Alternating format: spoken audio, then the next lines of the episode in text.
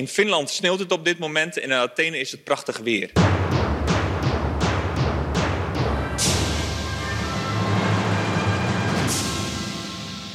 Welkom bij Europa Mania. Het was de week van de boeren in Brussel. Want hoe graag ze het daar ook willen hebben over digitalisering, over miljarden euro's om het coronavirus te verslaan, of hoe ze Europa zo groen als gras gaan maken, uiteindelijk is en blijft de hoeksteen van de Europese begroting de honderden miljarden euro's voor de boeren. En ook de komende zeven jaar zullen de landbouwsubsidies weer over het continent heen gestrooid worden. Ik ben Jesse Pinser, Europa-verslaggever bij BNR Nieuwsradio. En ik ben Handirk Hekking, Europa-verslaggever van het Financiële Dagblad. Handirk, die, die week van de boeren die kunnen we een soort van in twee actes verdelen. Ehm, aan de ene kant heb je er de, de acte Luxemburg, waar de ministers van Landbouw bijeenkwamen om allemaal besluiten te nemen over die grote pot geld. En dan heb je uh, aan de andere kant had je nog Brussel, waar het Europees Parlement hetzelfde probeerde te doen. Heb jij nog een voorkeur om Luxemburg, Brussel? Waar wil je graag beginnen? Uh, mij maakt niet uit. Voor mij is het één grote stoofpot uh, eigenlijk, uh, zeg maar, die discussie over de landbouwbegroting. Nou, laten we dan toch aan de Brusselse kant van de stoofpotten maar gewoon in springen. Een, een groot debat, maar vooral heel veel amendementen. 1900 amendementen op de plannen die er liggen. Dat is, dat is wel heel veel, toch? Ja, maar goed, 1900 amendementen, dat is natuurlijk helemaal niks als je het vergelijkt met de omvang van de, de landbouwbegroting. 344 miljard voor de komende zeven jaar, waarvan uh, voor Nederland 717 miljoen per jaar. Dus 1900, waar hebben we het over? Ja, nou oké. Um, voordat we uh, alle 1900 straks gaan afgaan, want we gaan ze allemaal voorlezen. Nee hoor, dat gaan we niet doen. Ik geef je gewoon een kort, nou ja, een, een, een hapje van de stoofpot zoals die in het uh, Europees Parlement in het debat te horen was. Ich hätte, ich hätte die Reform ganz anders gemacht. Klar ist, wir brauchen unsere Bauersfamilien. Garantizar el alimento para nuestras familias. In Finland sneeuwt het op dit moment en in Athene is het prachtig weer. Er wordt onvoldoende gekeken naar de lokale omstandigheden. We should reject this proposal. We wanted the cap money to go to the farmers that needed it most and stop the 80% going to the 20% that don't need it. But backroom deals were done. The deal is weak and the more it will be scrutinized, the more people will doubt on it. In Europa verdwijnen elke dag duizend boeren. Er wordt zoals gezegd worden er hogere eisen gesteld aan de basispremie, maar tegelijkertijd gaat deze wel met 30% of meer omlaag. Dat is natuurlijk niet eerlijk. Nee, dat is niet eerlijk. Dat waren de woorden van uh, de SGP in het Europees Parlement. Dan hoor je gelijk al dat als het om de details gaat, moet je bij de SGP zijn volgens mij. Hè? Dan, uh, die anderen waren nog gewoon lekkere slogans, maar hij ging gewoon lekker de, de details in en wat daar niet eerlijk, uh, eerlijk aan was. Wie was nou de Europarlementariër die een weercorrectie op de Europese subsidies wilde toevoegen? dat was de VVD Huytema. Ah, oké. Okay. Dus ja. het sneeuwt af en toe in Finland en het dus de zon schijnt in Griekenland. Ja, en als je dan nagaat dat de inzet van in ieder geval ook de Nederlandse regering is, toch een VVD-regering ook een beetje, van ja, het moet vooral simpeler worden. Als je dan zegt van ja, het moet meer op het weer in Finland en, en Griekenland aangepast worden, dan betwijfel ik of het, of het er echt veel makkelijker op gaat worden. Nee, maar wat je inderdaad in deze citaten allemaal hoort is dat uh, dus precies zeg maar alle ingrediënten van het uh, stoofpotje, uh, om het maar eventjes daarbij te blijven. En dat is gewoon dat voor elk land inderdaad situaties anders kunnen zijn. Belangen zijn er ook gewoon anders. In sommige lidstaten is de agrarische sector niet zo heel erg van, van belang meer. In andere landen is dat wel zo. In andere landen heb je natuurlijk een enorm platteland waarbij die agrarische subsidies eigenlijk ook een soort vorm zijn om het platteland een beetje overeind te houden. Dat geldt bijvoorbeeld in Frankrijk uh, heel erg. Mm -hmm. um, ja, en iedereen probeert er natuurlijk elke zeven jaar moet er een deal gesloten worden over de ingrediënten van het stoofpotje van honderden miljarden. En dit was de eerste keer, vond ik op zich ook nog wel even aardig om, om even te noteren. De eerste keer dat de Britten eigenlijk niet hier uh, aan tafel zitten. Uh, mm -hmm. Dan denk je van ja, is dat nou zo belangrijk? De grap was in het verleden altijd dat als er dan werd gekeken waar dan die subsidies terechtkwamen, dan zag je altijd dat plotseling dat golfclubs in Engeland en grootgrondbezitters en ik noem Koningshuis. Het nou, dat wou ik nou net niet zeggen. Okay. Ik wou zeggen van eigenaren van corgis, zeg maar, wou ik zeggen. Mm -hmm. Dat die heel veel Europese landbouwsubsidies binnenhalen. Ja, zij waren er nu niet bij, dus nu moeten we het echt met elkaar gewoon doen. En moeten we ons zorgen gaan maken over inderdaad uh, ja, de Franse boer, hoeveel geld hij krijgt. Ja, en dan zie je dat het stoofpotje, zeg maar, toch niet in de discussie, toch niet voor iedereen hetzelfde uit gaat komen. Want wat is er besloten? Uiteindelijk gaat de discussie er eigenlijk om van de Europese Commissie. Die heeft natuurlijk een plan om uh, de Green Deal hebben ze. Uh, er moet meer groente in het stoofpotje. En daarna houden we op over het stoofpotje. Ja, we noemen het stoofpotje niet meer. maar de Green Deal gaat er eigenlijk om dat we natuurlijk allemaal willen dat Europa een, een, groener beleid gaat voeren, een duurzamer beleid gaat voeren, ook eh, in, de strijd tegen klimaatverandering.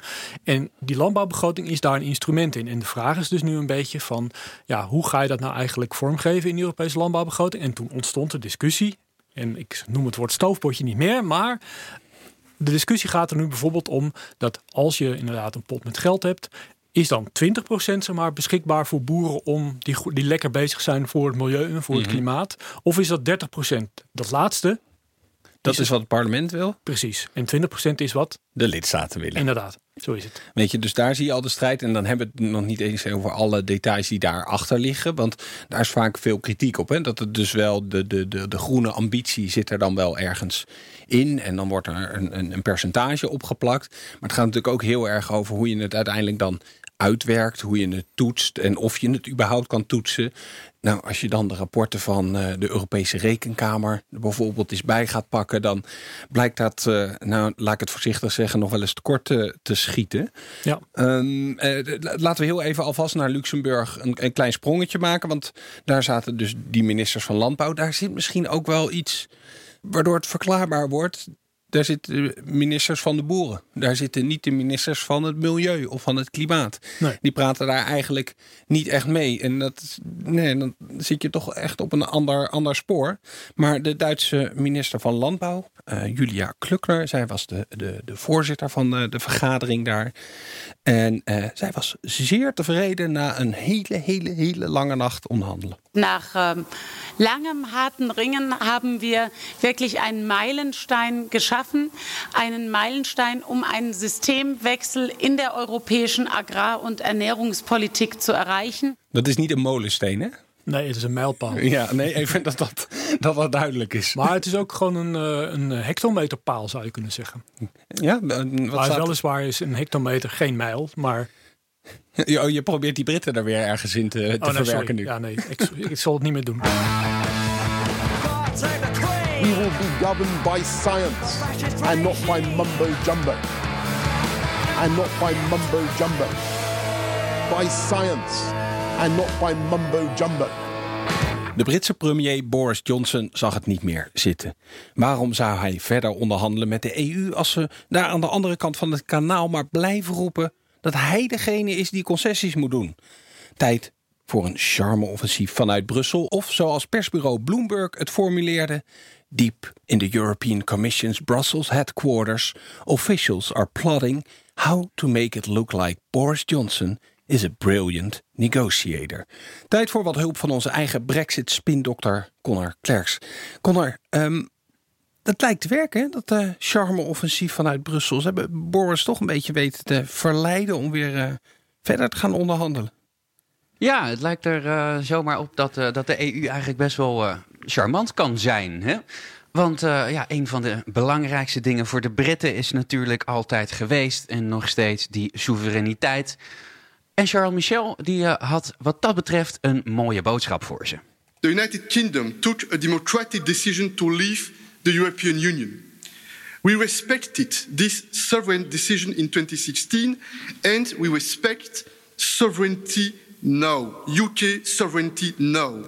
Ja, het was echt onderdeel van het charme-offensief. Het wordt soevereiniteit zoveel mogelijk laten vallen. ja, ja, ja. Er zijn een aantal magische, magische woorden uh, voor de Britten. En uh, één daarvan, daar wilde ik het eigenlijk uh, met jullie over hebben vanmiddag. Want ja, er was toch wel het een en ander aan de hand. Vorige week uh, klapten de uh, onderhandelingen. En toen uh, zei Boris Johnson vrij resoluut: Het is klaar, bereid je voor op een no-deal. Want die gemene Brusselse bureaucraten die willen ons niet laten gaan op de manier waarop wij dat willen. Ze doen geen concessies en er is niets meer te doen.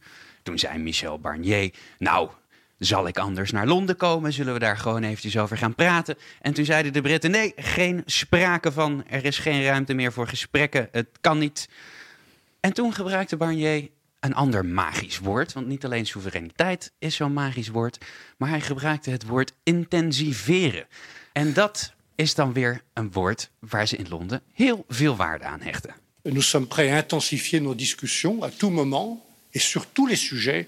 Op alle onderwerpen gaan we intensieve gesprekken voeren. Dat, eh, het woord intensief, hè, daar draait het dus om. Ja, absoluut. Want gesprekken voeren, dat, uh, dat kon niet. Dat had geen zin meer. Maar intensieve gesprekken, ja, daar staan de Britten dan wel uh, voor open. Dus zodra het uh, woord intensief gevallen was, deed Londen maakte een mooie draai van 180 graden en zeiden van er is geen enkele manier om meer te praten naar Kom maar, Barnier, dan gaan we intensieve gesprekken voeren. En dan komt het vast allemaal goed. En nu heeft iedereen weer goede hoop op een uh, positieve afloop. Ja, ergens uh, half november wordt nu een beetje opgemikt. Uh, Los van dat ze dan uh, hebben ontdekt welke woorden zeg maar, effect hebben.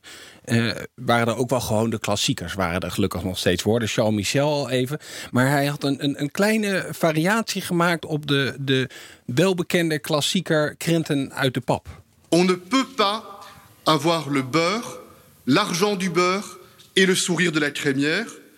You can't have your cake and eat it too. Ja, die laatste kennen we wel, maar het gaat me even om het Franse gedeelte daarvoor. Je, ja, je kan niet de boter krijgen en het geld voor de boter en de glimlach van het melkmeisje. Nou, dat uh, moet aangekomen zijn, denk ik zo. Echt een poëet, hè? Het, het is een poëet.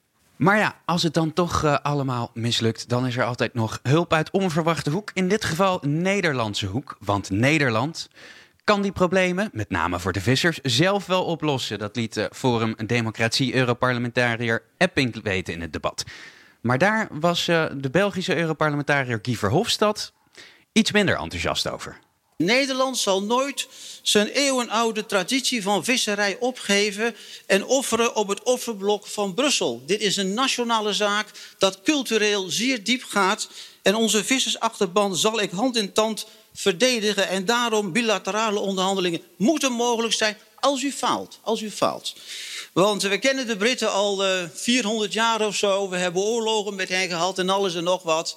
Maar we kunnen best onze boontjes zelf doppen met de Britten. Dank u zeer. Mr. Epping is explaining us that we have not to do it in a European way. We have to do a bilateral deal. Every country with uh, the, the, the, UK. The last time that you did it, you lost New York, uh, I presume, uh, when you got your uh, negotiations with, uh, uh, with the British. Ja, Guy Verhofstadt vergeet wel dat we ook iets teruggekregen hebben voor New York natuurlijk. Hè? ja, ja we, hebben het, we hebben het geruild voor Suriname, dat klopt. Het is wel interessant om te zien uh, dat na, he, na dat gezeur over en weer van uh, uh, Barnier en Frost met die statements die ze in het begin van de week uitgaven.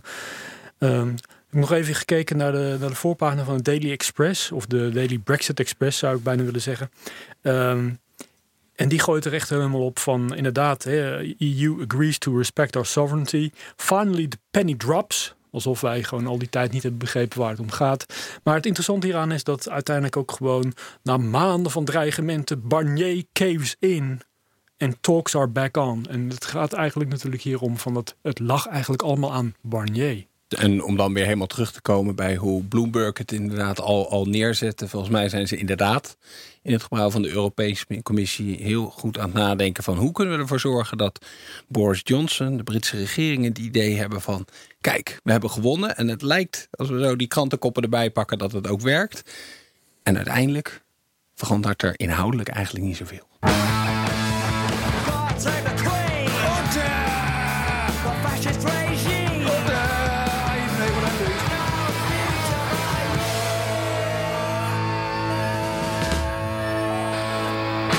Maar de ministers waren dus erg tevreden. Ik kreeg ook een persbericht van Carola Schouten, de Nederlandse minister. Goed voor het klimaat en boer. Dat die landen erg tevreden zijn is misschien ook wel weer een beetje verklaarbaar... doordat ze heel veel ruimte hebben gekregen om zelf invulling te geven aan hoe ze dat geld dan gaan besteden. En dat vinden ze altijd prettig.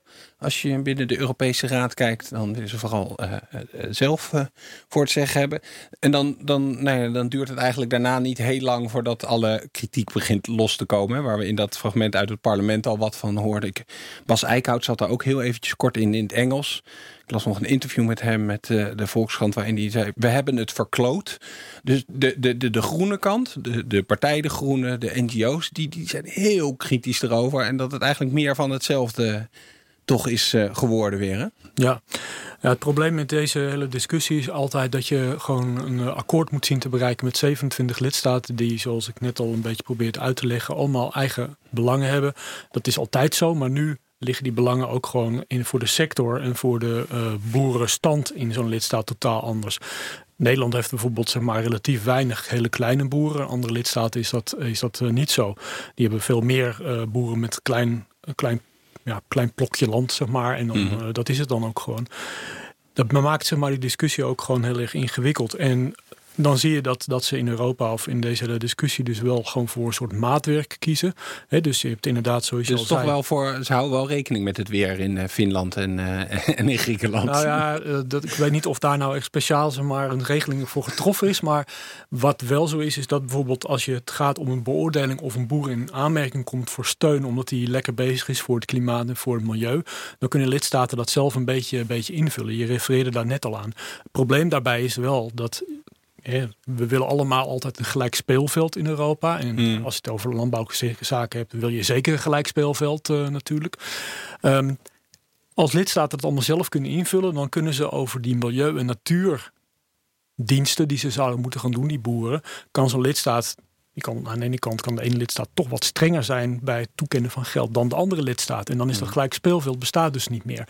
Dus dat is een beetje de vraag. Er is dus aan de ene kant staat maatwerk, aan de andere kant staat potentieel concurrentieverstoring. En dat is de hele tijd wel een beetje een discussie die er natuurlijk ook gewoon speelt. Ja, dat uiteindelijk toch de, de, de economische belangen, de, de, de landen waar ze toch zoiets hebben van ja, moeten die boeren die het al moeilijk hebben, eh, vaak moeten we toch een beetje blijven steunen. Dat dat prioriteit krijgt boven alle klimaatambities. Ja, het probleem hierbij ook is nog een keer dat hè, toevallig kwam van de week ook een rapport uit van het Europese Milieuagentschap in, in Kopenhagen, die nog een keertje onderstrepen van ja, de biodiversiteit in Europa staat echt onder druk. De natuurgebieden in Europa, de Natura 2000 gebieden, zoals die zo mooi heten. 81% ervan is er eigenlijk niet goed aan toe. Dat heeft deels te maken met intensieve landbouw. Ja, hoe ga je dat met elkaar verenigen? Dat is een beetje eigenlijk het dilemma dat, uh, dat hier continu op tafel ligt. De eeuwige kritiek op die subsidies is altijd dat je eigenlijk per hectare betaald krijgt. Ja. Dus dat je een, een boer die veel land heeft, die krijgt ook veel geld. Ik zag een uh, rekenkamerrapport van een paar jaar geleden, een Nederlandse rekenkamer in dit geval, waar ze ook tot de conclusie kwamen dat het vooral de rijkere boeren waren die veel geld uh, hieruit kregen. Gaat dat nou veranderen dan nu? Nou, eigenlijk niet. De commissie heeft ooit voorgesteld om de maximale bijdrage, de maximale subsidie die een boerenbedrijf kan krijgen, te maximeren op 100.000 euro. Mm -hmm. Ja, dat is gewoon niet van de grond gekomen. Het parlement wilde dat ook, maar de lidstaten willen daar gewoon uh, niet aan. En je had het ook over die biodiversiteit. Dat is een punt waar Frans Timmermans binnen de Europese Commissie met zijn Green Deal juist druk mee bezig is. Plannen aan het maken voor minder pesticiden en al, al dat soort dingen. Als je dat, die hele Green Deal wil uitvoeren, dan lijkt het me logisch om dat ook in het landbouwbeleid voor de komende zeven jaar te verwerken en de grote pot geld die daar is. Is, is die link daar wel een beetje gekomen? Met alle ambities die ze dan hebben? Nou, dus voor jou en mij is dat heel logisch. Maar voor minister van Landbouw is dat gewoon minder logisch. Dus die regeling over het terugdringen van het gebruik van pesticiden is er gewoon niet, uh, niet ingekomen. En daar zegt de commissie dan van, nou ja, weet je, we kunnen op een gegeven moment kunnen we dat wel eens een keer gaan evalueren. We kunnen natuurlijk altijd nog met een voorstel komen. Maar effectief heeft Frans Timmermans, dacht ik ooit een keertje op tafel gelegd, dat hij het gebruik van die bestrijdingsmiddelen met de helft wilde reduceren. Ja, ja moest gehalveerd worden. Ja, maar dat zit niet in dit, uh, in dit hele pakket. En dat betekent gewoon uh, van, uh, ja, dat dit probleem eigenlijk uh, dan op een andere manier aangevlogen moet worden. En dan kun je natuurlijk zeggen, ja oké, okay, we gaan het in 2025 evalueren. Maar het is nu 2020. En als je gaat evalueren, dan betekent, betekent dat nog niet dat je regels gaat invoeren Mm. om het gebruik werkelijk terug te dringen. Dus dat zal... Dat is voor de volgende begroting dan, de volgende zevenjaarsbegroting. Ja, precies. En het probleem hierbij is dus gewoon van dat uiteindelijk die discussie over biodiversiteit, die gaat ook natuurlijk niet weg. Ik bedoel, er komt ook nog een VN-top over biodiversiteit in. Ik dacht in China dat die plaats moet hebben. Ik weet wel dat er vanwege corona allerlei problemen zijn over reizen enzovoort, maar dat staat gewoon op de agenda. Daar is de Europese Commissie ook gewoon mee bezig. Ja, die discussie gaat dus niet weg. In Nederland speelt die discussie natuurlijk ook al in het stikstofdebat. Het heeft niks met bestrijdingsmiddelen te maken, maar ook daar gaat het over hè, de effect, het effect dat intensieve landbouw heeft op natuurgebieden. Dat is een probleem dat, ja, je zei het net zelf al, misschien dat je niet van de landbouwministers kan verwachten. Nee. Dat ze, dat ze daar nou flink even het eh, mes in gaan zetten. Nee, precies. Maar het is wel een probleem natuurlijk. Maar we hebben nog die 1900 abonnementen. Precies. Dus weet je, je kan natuurlijk via het Europees Parlement, want die moeten nog gaan onderhandelen hier ook nog over met, de, met de lidstaten om tot een compromis te komen. Dus wellicht zit er in die 1900 abonnementen wel weer allemaal plannetjes om toch ja, dat weer allemaal anders te gaan doen. Nou is het wel weer het geval dat er eigenlijk maar één amendement van die 1900 heel veel aandacht heeft gekregen. En ja, die gaat niet over biodiversiteit of pesticiden. Die gaat over de naam van vegetarische burgers, om het maar eventjes simpel te zeggen. Ja, um, ik word altijd, als ik dit soort discussies hoor, word ik altijd overmand door, uh, door negatieve emoties. Laat ik het zo enigszins neutraal omschrijven. Dus uh, wat bedoel je daar precies mee, Jesse? Nou, dat, dat, jij en ik kunnen in de supermarkt niet zo goed het onderscheid maken tussen een, een, een, een plantaardige burger, die, waar dan op de verpakking toch iets van burger staat, bijvoorbeeld vega-burger. Mm En ja, dan ligt iets verderop ligt gewoon eentje van, van rundvlees. En ja, weet je, dan willen we misschien eigenlijk die van rundvlees pakken. Maar omdat daar burger op die andere staat, dan, dan pakken we die per ongeluk wel eens. Ja, dat we ken, ken je dat probleem? Nee, dat ken ik niet. nee, nee want ik kijk altijd eigenlijk wel op het etiket op zich. Uh, maar misschien is het dan inderdaad zo dat, dat er zijn Europarlementariërs die denken dat mensen, dat consumenten ontiegelijk dom zijn. En dat ze niet zien wat er op het etiket staat. Nou, wie dat vooral volgens mij dachten, dat is uh, misschien wel een van de meest machtige lobbyorganisaties die je in, uh, in, in, Brussel hebt. Copa Cogega. Zeg ik het zo ongeveer goed? Dat, weet je, het klinkt altijd wel... Uh... De associaties van Europese landbouworganisaties of zoiets. Hè? Ja, ja. Het, het, heeft toch een soort Copacabana-vibe uh, heeft het eigenlijk bij. Ik vind het wel liefelijk. Maar deze... deze ehm, ja, Farmers Defence Force van Brussel, netjes in pak dan wel, die, die schijnt behoorlijk uh, gelobbyd te hebben om uh, nou ja, dat dat toch, toch wat duidelijker moet worden van of er nou wel of niet vlees zit, want, uh, in zit. Want dan gaat het ja, toch ten koste van die boeren.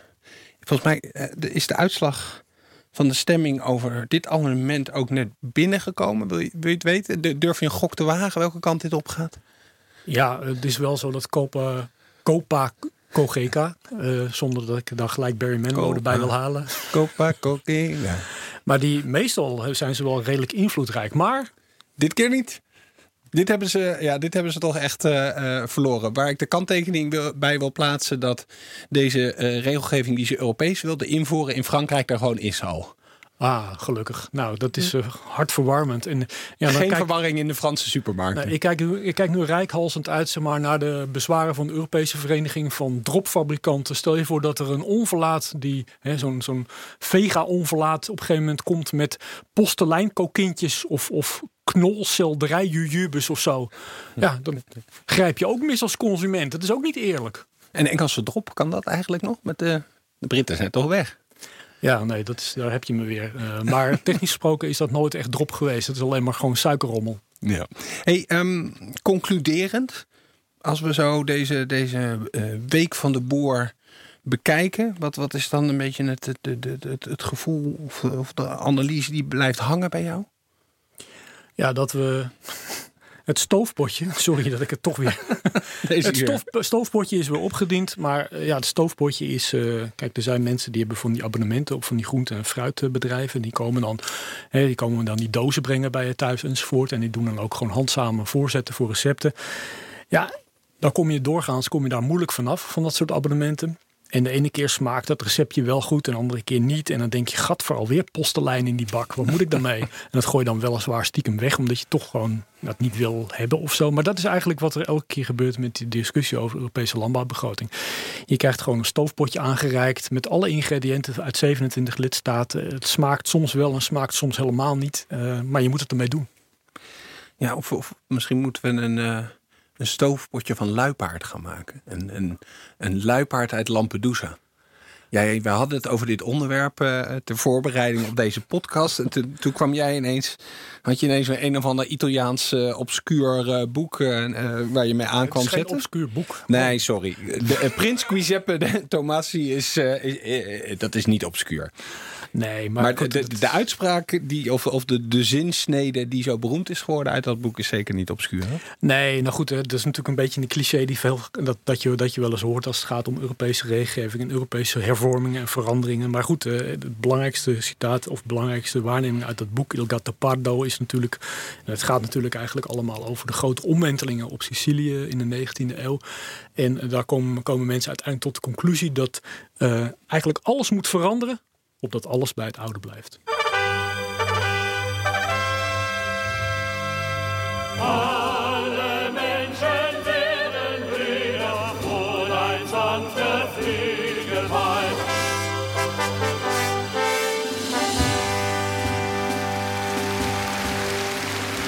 Brussel werd afgelopen week Waar is Wally gespeeld? Of om iets preciezer te zijn, Wo is die Ursula? Want nadat de voorzitter van de Europese Commissie vorige week hals over kop de Europese top verliet, was ze ineens zoek. La présidente donc n'est pas en, à Bruxelles en ce moment. Elle a quitté la Belgique. Ze zou in quarantaine moeten zitten omdat ze in contact was geweest met iemand die met het coronavirus besmet was. Maar ze was dus nergens in Brussel te vinden. En zelfs FD-correspondent Matthijs Schiffers is gaan zoeken. Matthijs, um, ze heeft volgens mij gewoon een, een slaap, werk, woonplek op haar kantoor gebouwd. Dan zou je denken dat ze daar zit. Dus heb je daar ook wel echt goed gezocht toen? Nou ja, inderdaad. Het is bekend dat ze op de dertiende etage van het Berlaymont, het commissiegebouw, een, uh, een slaapkamertje heeft uh, laten bouwen met uh, doucheruimte en alles. Um, dus je zou verwachten inderdaad dat ze, dat ze daar zou zijn. op het moment dat ze overigens niet in quarantaine, maar in zelfisolement ging. Dat schijnt een, een, verschil te zijn tussen die twee, zo hebben we deze week geleerd. Um, welk verschil zit ja. daartussen dan? Nou, quarantaine, dat betekent uh, dat je echt aan je huis gekluisterd bent. En zelfisolement is wat minder stringent. En dan moet je gewoon zorgen dat je dus bij mensen uit de buurt blijft. Uh, dat is in ieder geval de suggestie die uh, de woordvoerder maakte. Mm. de bal begon een beetje te rollen, want normaal, je kent deze woordvoerder ook, de Fransman Erik Mamer. Die mm -hmm. is normaal, zegt hij niks meer dan het strikt noodzakelijke. Maar hier had hij volgens mij toch een beetje een slip of the tongue. Want het was een hele neutrale, normale vraag van een journalist. Die zei, wanneer gaat Van der Leyen weer aan het werk?